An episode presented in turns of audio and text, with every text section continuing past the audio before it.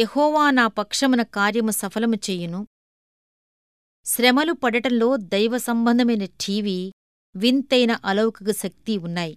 ఇది మానవ మేధస్సుకు అందదు. మనుషులు శ్రమలు లేకుండా గొప్ప పరిశుద్ధతలోకి వెళ్ళటం సాధ్యం కాదు.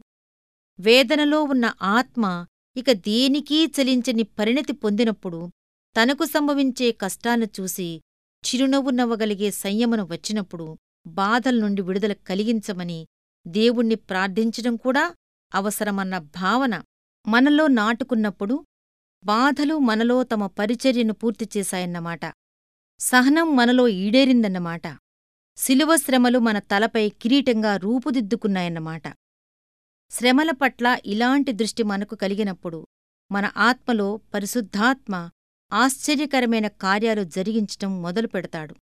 ఇలాంటి స్థితిలో మన వ్యక్తిత్వమంతా దేవుని ఆధీనంలో నిర్మలంగా నిశ్చలంగా ఉంటుంది. మనస్సుకీ దేహానికీ సంబంధించిన వాంఛలన్నీ అదుపులో ఉంటాయి. మనసులో నిత్య విశ్రాంతి పరుచుకుంటుంది. నాలుక మౌనంగా ఉంటుంది. అది దేవుణ్ణి ప్రశ్నలు అడగటం మానుకుంటుంది. దేవా నన్నెందుకు వదిలేశావు అని కేకలు వెయ్యదు మనస్సు గాలిమేడలు కట్టటం విరమించుకుంటుంది. పనికి మాలిన తలంపులను విసర్జిస్తుంది. జ్ఞానం సాధువవుతుంది. కోరికలు అదుపులోనికి వస్తాయి.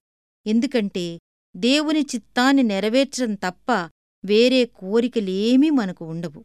అన్ని విషయవాంఛలు నశిస్తాయి. మనస్సును ఏదీ కదిలించలేదు. ఏదీ గాయపరచలేదు. ఏదీ అడ్డగించలేదు. ఎందుకంటే పరిస్థితులు ఎలాంటివైనా మనస్సు దేవుణ్ణే కోరుకుంటుంది. దేవుడే ఈ విశాల విశ్వంలో సర్వాధికారిగా ఉన్నాడు.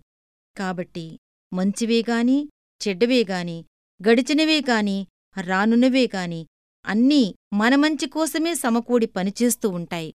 పూర్తిగా ఇంద్రియాలను లొంగదీసుకున్నవాడు ధన్యుడు. మన బలాన్ని జ్ఞానాన్ని మన సంకల్పాలను కోరికలను విడిచిపెట్టి మనలోని అణువణువు ఏసు పాదాల క్రింద నిశ్చలంగా ఉన్న గలిలేయ సముద్రంలాగా అయిపోవటం ధన్యకరం. శ్రమలో నిరుత్సాహపడకపోవటమే గొప్పతనం.